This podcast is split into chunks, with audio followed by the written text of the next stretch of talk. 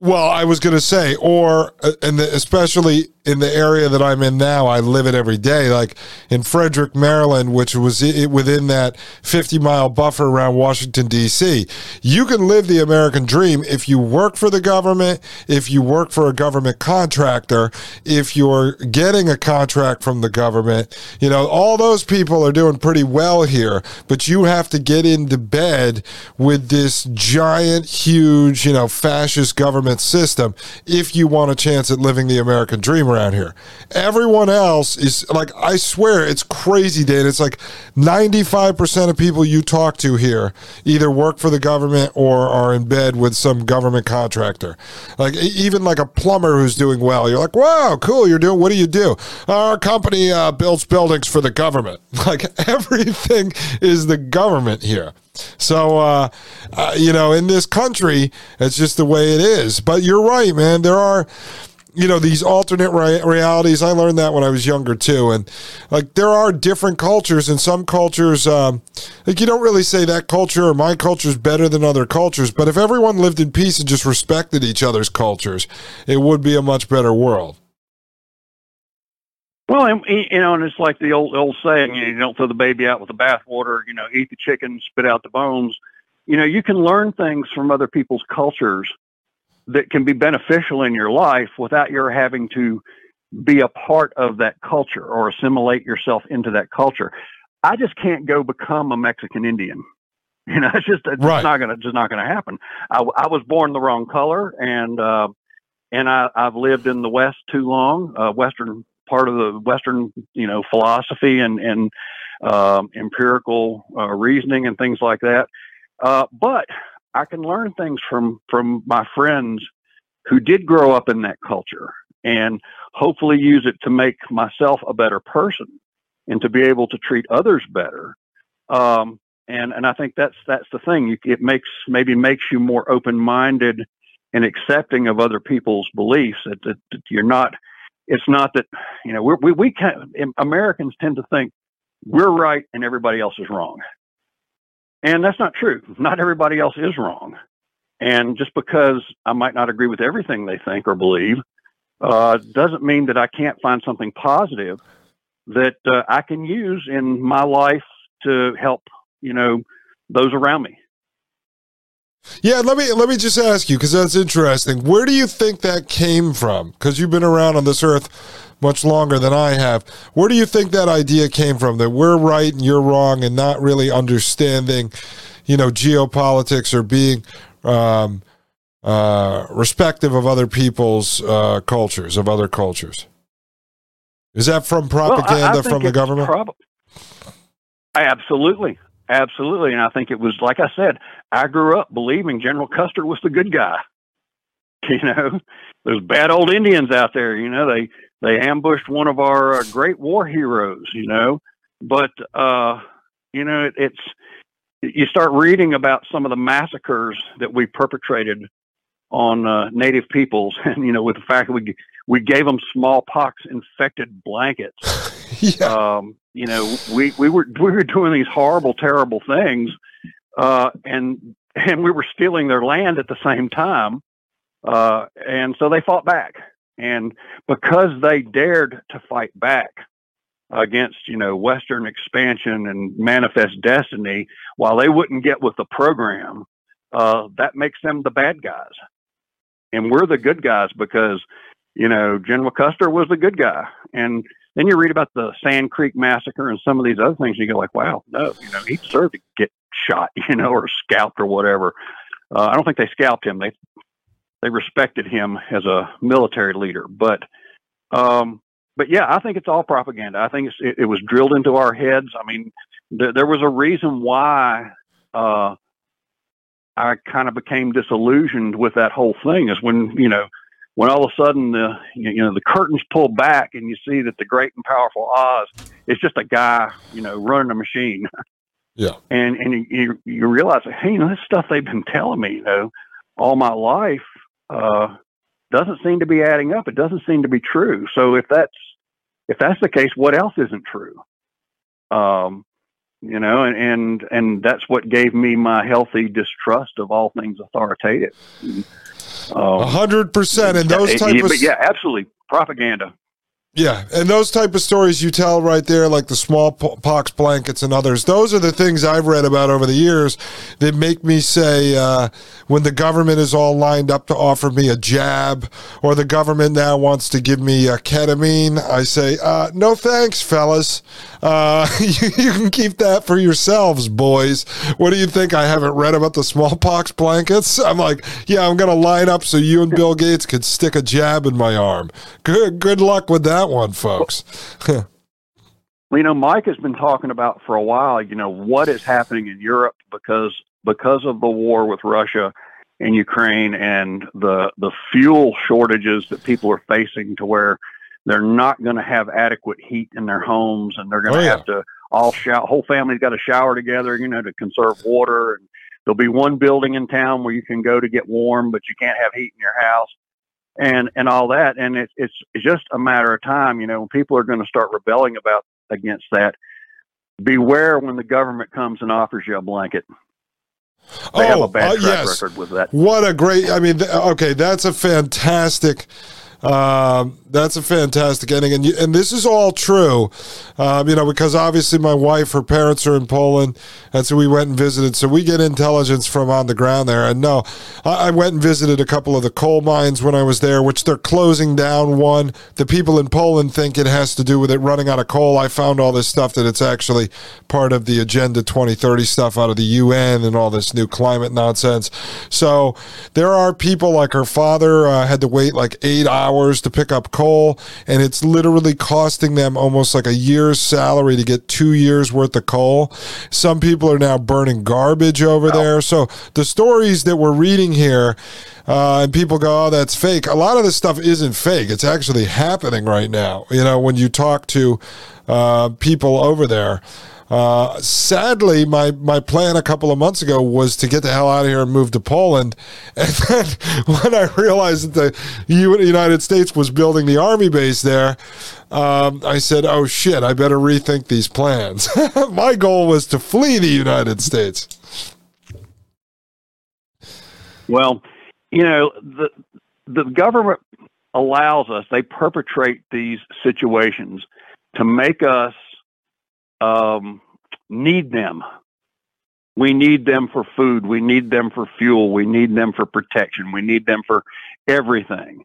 And they've got the game rigged to where, in a sense, you really do. I mean, if the fuel's been cut off, nobody in Europe's going to go out and dig in their yard and hope to find an oil well and or a coal mine. So yeah, they're facing, it's really going to get cold over there. And we don't have any fuel. What are we going to do? Who's the only person you can look to? Well, the only entity you can look to is the government. So I think, they're engineering these scenarios that will make us dependent. I mean, look at what they did with farms in this country. I've got a relative whose family are farmers. And I was talking to the guy who runs the family farm now. And, and he was saying that, the cost of fertilizer has gone up so much that most of the people he knows who are farmers can't afford to do it. If they buy the fertilizer, and even if their crop turns out, perfect, and they can sell it to the highest bidder, they're still going to lose money. They're going to go broke for the year's work because of the cost of the fertilizer. And if you don't have the fertilizer, then the quality of your goods are going to go down. So you're not going to make as much money. And he said, what I see happening right now is, he says, I see the government wanting to control the means of food production and the means of energy. That is where this is going. And, he's a pretty, straight guy. This is the kind of guy, when he shakes your hand and looks you in the eye, you can take that to the bank, so to speak. He's a salt to the earth kind of person. He doesn't deal with speculation and science fiction and conspiracy theories. His life is too pragmatic. He gets up early in the morning and he stays up late at night, doing farm work and stuff. And I think he sees things a lot more clearly from his position than many, many, many people in this country do. And, we got a little taste of it during the COVID shutdowns. We go to the grocery store and there's no toilet paper and the shelves are empty and, the food's gone. And it didn't it wasn't allowed to get so bad that we ended up having food riots or anything like that. But it could have. When I went into the grocery store and I saw the shelves empty and I saw people looking around like they just couldn't believe it, I thought, you know, this could turn into something really ugly real fast. And who better to come in and fix the problem than the government? We're going to get you some food. Don't you worry. You know, shortage of gas. We're going to get you some gas. We're going to get, you know, and then you start looking at these guys. In order for them to do that, then they have to take control of the fuel. They have to take control of the food production. They have to take control of all these things. But people will welcome that if their bellies are full and their houses are warm. And they've taken over, like Khrushchev said, without firing a shot. 100%. That's it. It's all under perceived convenience and perceived security. And people are willing to give away their liberty, their freedom, their human autonomy time and time again. And that's exactly what I saw when that was going on. You know, when I see these trucker convoys, I go, that would be nice if the truckers were really doing this. But I fear in the end what that'll lead to is, hey, the human truckers are bad. We have autonomous robot trucks on standby to make sure the food gets to you. And every time they create a hiccup in the supply chain, it allows them to further consolidate the supply chain under an Amazon-type model. They're able to further take people out of their jobs, move them into the gig industry, and then control the means of distribution. And this is all part of the technocratic model I mentioned earlier, which is the scientists and engineers controlling the means of production and the means of distribution, which is really just a communist model. This time it operates under technology. And that's really, Amazon is the prime example of how that works. So everyone who develops things has to sell it into the Amazon hub, and then Amazon has control over the means of distribution. And so when they want to start to ration goods, that's how it can all be done. Somebody like Amazon tomorrow could take over the food supply, and they could just close all the brick and mortar stores, and what gets delivered to your house, that's all you're going to get. I mean, that's where they're going with this. It's pretty clear to see it. Yeah, and we end up like, well, my parents actually went to the Soviet Union back when it was the real Soviet Union. And, you know, they talked about how, you know, people stood in line, you know, for hours and hours just to get certain items of food. You stood in the cheese line, or you stood in the bread line, or you stood in the milk line or the meat line. And you don't get to go pick out what you want. When you get up there, they hand you something, and that's what you get. And if you turn it down, then you get out of the way and the next guy gets it and you go away with nothing. And, so, you know, it's, they're setting us up. They're setting the whole country up. They're setting the whole world up. Be in charge. I mean, it was really interesting when I met my wife, because she grew up with that until about 1989 to 1991. There was different phases of when the Soviets move out of Poland, but she remembers her parents having food vouchers. Her parents were telling me about it through her interpreting, you know, what it was like growing up under that system. So people here in America, we've gotten fat and lazy and don't realize what it means. Of course, with us, it comes in the form of a stimulus check, soon to be universal basic income. And so that's how they do it now, or they move you into welfare, or they put you on Adderall or eventually ketamine and hand you a disability check. So they have ways of moving people into that system as well. And, you know, you see it all converging. I'm going to just continue to keep researching and trying to figure out where it goes. So, again, people can try to avoid this stuff as much as possible in their personal lives. That's all you can really do at this point. You know, didn't Andrew Yang, the guy who ran for president, didn't he talk about this, that we need to start thinking about having a living wage being given to people because we're going to be replacing all their jobs with robots? Yes, he's also. We got to do something. We got to do something with the folks, and he was talking about this, and people even at that time were kind of laughing at him and going like, "Ah, come on, you're a crazy man. You know, you've been watching too many Terminator movies or something." And, but it really, what he was saying is the truth. That's what's on the docket. And, he kind of took the hit for that. Well, Yang was also, his biggest backer was Elon Musk, who wants UBI. And Yang is also on the top 100 list of people in the influential psychedelic space. So, so Andrew Yang is tied in to the whole system. But see, that's eventually where they want to push it. Now, you know, look, if they give you $1,000 a month like he wanted to do, or $2,000 a month, whatever it may be, that's just basically a temporary bribery, like the stimulus check, to keep you quiet until they decide what they're going to do with you. So when Yuval Noah Harari has even said, you know, with these useless humans, we'll just give them drugs and video games, that's basically what it is. Give you psychedelics, pop a VR headset on your head until they decide what they're going to do with you.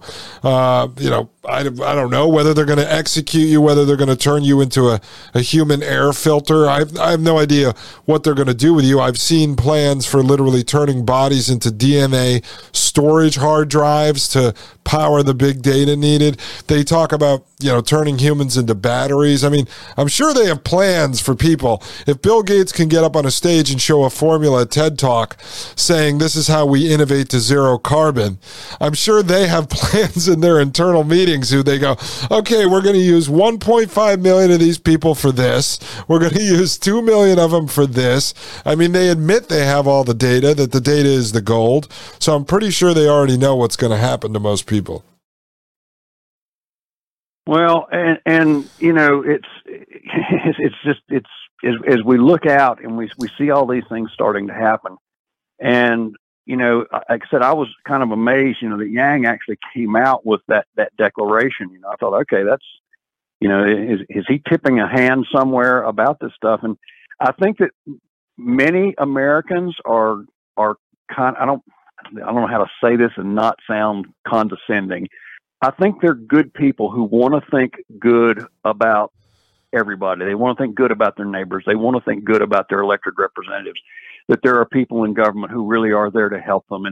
And because, again, we've been programmed to think that way for so long, and we've never, you know, really paid attention to the snakes in the grass. And that's going to be the hard thing. When one can take hard times. Okay, it's hard times. We have a depression. We just buckle down. We save our money. We reuse paper towels or whatever, you know, like our grandparents used to do. My grandmother used to take paper towels, and when she was done washing with them, she would rinse them out and hang them up on the clothesline with a clothespin and reuse them. That's the depression mindset that got into these people, and they got tough and they got through it. But, you know, they still believed that the government was there to help them. They still believed that people were good and that people, you know, wanted to do right. But when your illusions get shattered and disillusionment sets in, that's a whole different matter. That's not just tough times. You're broken at that point. And if you're broken, you're easily conquered. Yeah, definitely. And I think one of the big things you're starting to see now, all by design, I mean, pretty much this phase of COVID Land, the high school theater production, was written about in some of the tabletop exercises, including SPARS Pandemic. So now you're seeing Tucker Carlson's allowed to go on TV and say, well, mRNA is leaching through breast milk. And they're saying women's menstrual cycles are being affected by the mRNA. You're having Pfizer admit that they didn't do any testing on people before they rolled out the drug. So I think this is going to be the beginning of this huge, you know, mind break that you're talking about, because the way it's moving, I wouldn't be surprised if a month, 2 months, 3 months from now, they send out Fauci on TV on Tucker, and he goes, yes, we were trying to kill most people. And it's just like, what? I mean, the more that they go forward with this, the more they're just admitting to it. And it's not because, I don't believe, because of pushback by people like Mike or me. The politicians, the elites, don't have to perform for everyone. They've already proven to themselves worldwide that they have complete and total control over the masses. So they don't have to perform for anyone. There's no revolution, armed revolution against them. I think a lot of this is about, like, mind-breaking people, because people who went and got the jab or jabs or the boosters for whatever reason— whether they believed in it, whether they did it because they were afraid they were going to get fired from work, whether they did it because they thought it was going to help grandma and save her. A lot of these people are going to be mind broken if or when these guys just basically come out. It's sort of a slow roll right now, but come out and basically say, yeah, everything the conspiracy theorist said was correct. Do you know how many people will basically go crazy over that? Yeah. And what better thing to have happen if you're trying to push psychedelic therapies on people? Exactly. Put them in a state where they need it, where they have to have it. Yeah, it's insanity. I think that's part of. When you say experimenting with this stuff a while ago, I think like the real stuff or the spirituality or being able to put yourself into the mindset of other cultures, as you mentioned earlier, and respect other cultures. Part of it, I think, is expanding your mind in ways that allowed you later in life to think this way, to kind of look at the pure evil. Because I do see, as you mentioned a couple minutes ago, my whole life, a lot of people that don't have the ability to put their mind into the mindset of a psychopath. So when people ask me over the years, as I've been in and out of this alternative media game, and I've talked about things that end up coming true a year or two later, and they go, "Wow, how did you think of that?" And I say, I don't know. I just have this ability sometimes to think like a psychopath. Then I take whatever I come up with and I multiply it times 1,000, because I'm obviously not a psychopath. I'm not out to hurt people. But that's how I do it. I kind of put my mind, I go, listen, if I were these guys and I wanted to get XYZ done and I'm not afraid to hurt anybody and I probably want to kill people, how would I do it? And I think part of that, like your journey using the psychedelics or experimenting years ago, allows you to kind of think more creatively and to put your mindset not just into the mind of, better cultures or more accepting cultures, but also into the mind of like these evil people. This is how you can like kind of think ahead and look and see what they're doing. Well, I think one of the things that, I don't recommend it to anybody. I don't mean to, try to give any sort of illusion that, drug use is a good thing. Everybody should try it. Everybody should experiment with it. That is not even close to what I'm saying here. I think one of the things for me was like I was facing disillusionment myself because I have been told all the good guys, then I found out they weren't really the good guys. And I was dealing with some disillusionment. And I think the thing that the psychedelic experiences helped me do was it helped distance me from the people who were running the show. I was not thinking like them. I could not think like them and do psychedelics. That would have really made me crazy. And it was a break from a reality I didn't want to be a part of, and I still don't want to be a part of it. But I don't need mind altering chemicals to make that happen anymore. In that day and time, the youth of the country were rebelling. And, you had the hippie culture versus the hawk, ultra conservative, people out there, and the use of psychedelics created a break, stepping over the line. So I could not be like them. Like people said, well, why did you grow your hair out long and your beard and all that? And I said, so if I was walking down the street next to one of these people, who looked good and had clean shaven and short haircut and suit and tie and all that. If they see me walking next to them, they might think I'm a drug addict. They might think I'm an outlaw or a thief. But the one thing they would think, or they wouldn't think, is they wouldn't think I was anything like that person. Right. And I would rather be seen as an outlaw or a thief than I would be like some of the people who run our country. I don't want to be thought of like them. I'm not like them. And, the psychedelic experience helped to kind of concrete feel that in my mind. And, but like I said, do I recommend it? No, I don't. I think it's too dangerous in the wrong hands. And right now, all the wrong hands are doing it. For a while, it was fun. It was some of the things that were going on. It was fun. It was, you learned something and then you moved on. But it was kind of the line of demarcation between their world which I didn't want to be a part of. I didn't really know which world I wanted to be in, but I know I didn't want to be in theirs.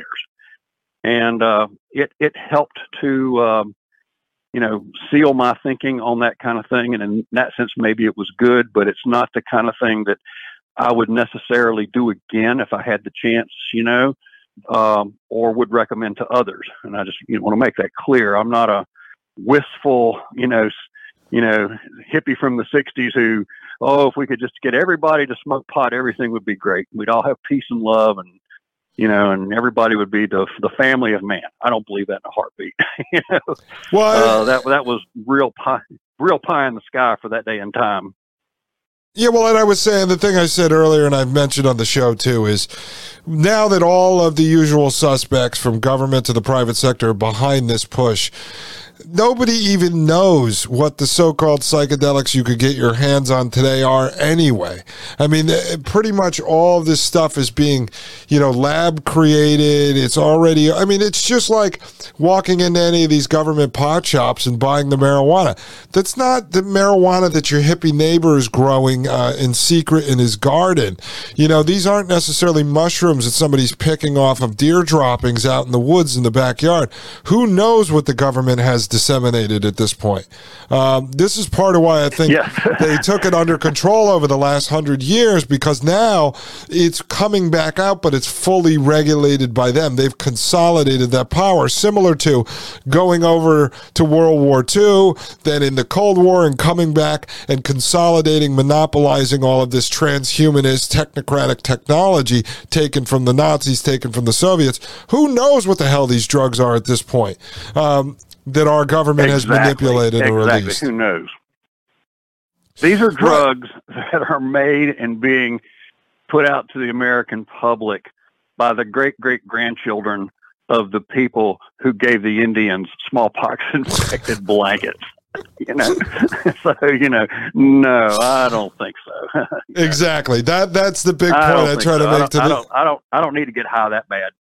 Well, that's the big point I make to the audience. Like, you have no clue at the, let's say Sidney Gottlieb's experiments running from 1953 to, let's say, when he actually left, like 1974. Let's say they were successful at figuring out how to mind hack and mind bend people, blow their minds away, and replace it with new memories.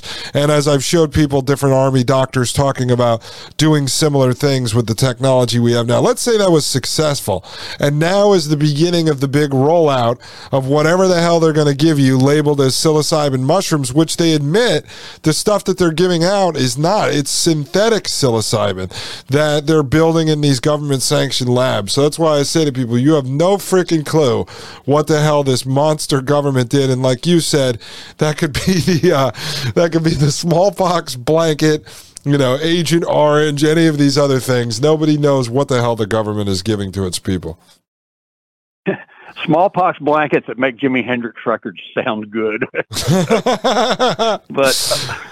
all right, Dan. Again. Oh, I'm sorry. Go ahead.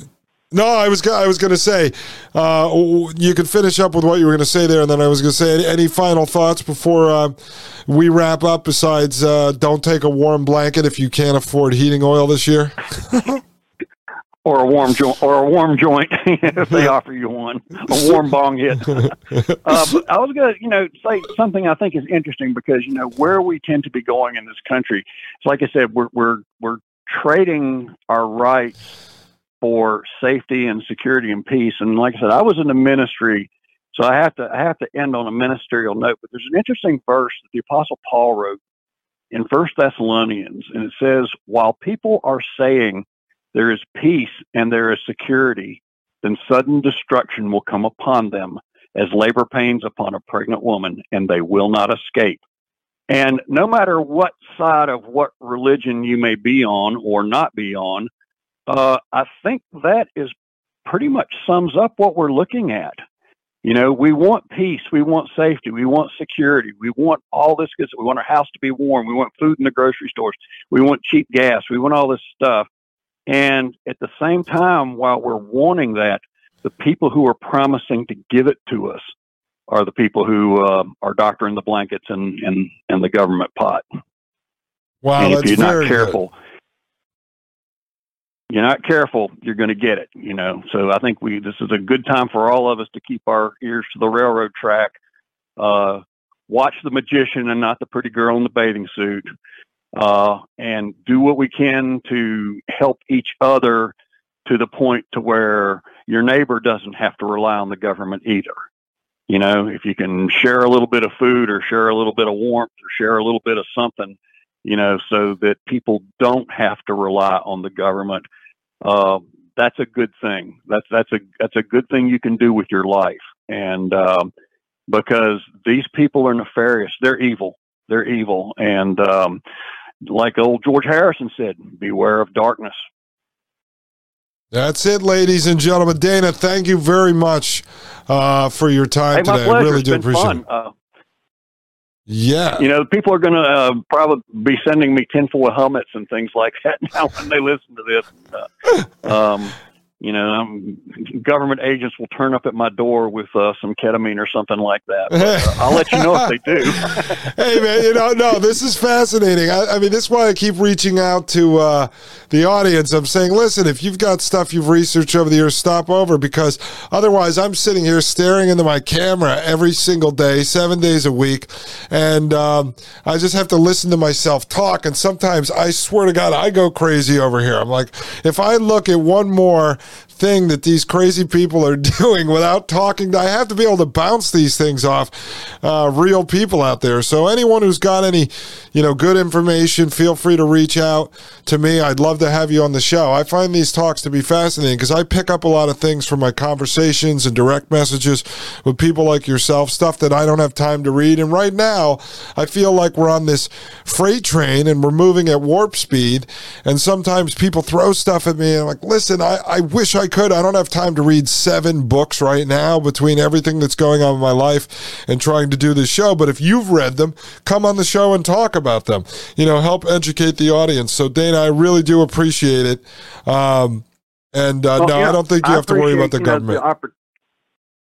I appreciate the opportunity, but I appreciate even more, you know, that we've gone off the rails on a couple of topics today. But in the end run, I am really glad, and I'm really thankful, and I'm really appreciative of the fact that what you put out, like you said, you don't put out anything that you can't prove.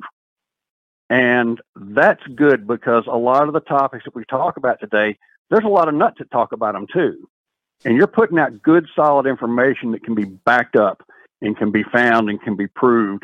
And that is a gift, man. That is really a gift. That's, you know, when you know you can trust your sources, you sleep better at night. Well, so thank you for that. Doing that. I appreciate your integrity and putting out good stuff that we can prove. Well, I appreciate the other stuff, but you know. No, listen, I appreciate that, and I try to make it a point on the show. It was kind of in my list of, you know, 4 or 5 rules I was going to follow. When I get to the point that is my opinion, I always try to say, okay, this is my opinion, where I think this is going, or based on this is what I think they might be doing. Because obviously, you know, I like to be able to inject my own opinions. And the other thing I try to remind the audience, too, is listen, I'm reading from sources. I tell you where it's coming from. Could the author of the article be lying? Yes. Could the journalist who wrote the book be a liar? Yes. Could the government documents that they based it on be lies? Yes. So that's your job to try to decide whether or not you believe those sources. Now, you can believe me that I'm giving you these sources. I'm not just, you know, stealing the information and then making it up. And then, because like you said, there's all kinds of stuff out there. I had somebody the other day send me something that Scott Gottlieb, the head of the FDA under Trump, was Sidney Gottlieb's grandson. So I spent like 15 minutes, that's it, online, and I found Sidney Gottlieb's obituary, found the name of his 4 children. Then I went and found Scott Gottlieb, looked it up, figured out who his father was. I'm like, okay, his father is Dr. Stanley Gottlieb. His father is not one of the kids of Sidney. So it's like, you know, that kind of stuff gets spread around everywhere, and I don't want to be part of disseminating that stuff here on this show. So I'm very careful what I talk about. And when I do talk about things that come from Annie Jacobson or from Stephen Kinzer or from military veterinary doctors. I always tell people what the source is. I try to read the full articles, and that way, you can decide. Part of this is the audience has to be engaged enough to make decisions on their own. Don't trust everything that I'm presenting to you. That's why I try to really be honest and transparent about where the sources are coming from. Well, it's like Mike says, if you find a truth teller, hang on to him. So we're here for long haul, Dustin. All right, well, I'll hang on to you, Dana. Thank you very much. I appreciate it, ladies and gentlemen. I am Dustin Gold. This is the Dustin Gold Standard, and you are listening to Paine.TV/gold. The Matrix is a computer-generated dream world built to keep us under control in order to change a human being. You're listening to the Dustin Gold Standard on Paine.TV. Join the discussion at Paine.TV/gold.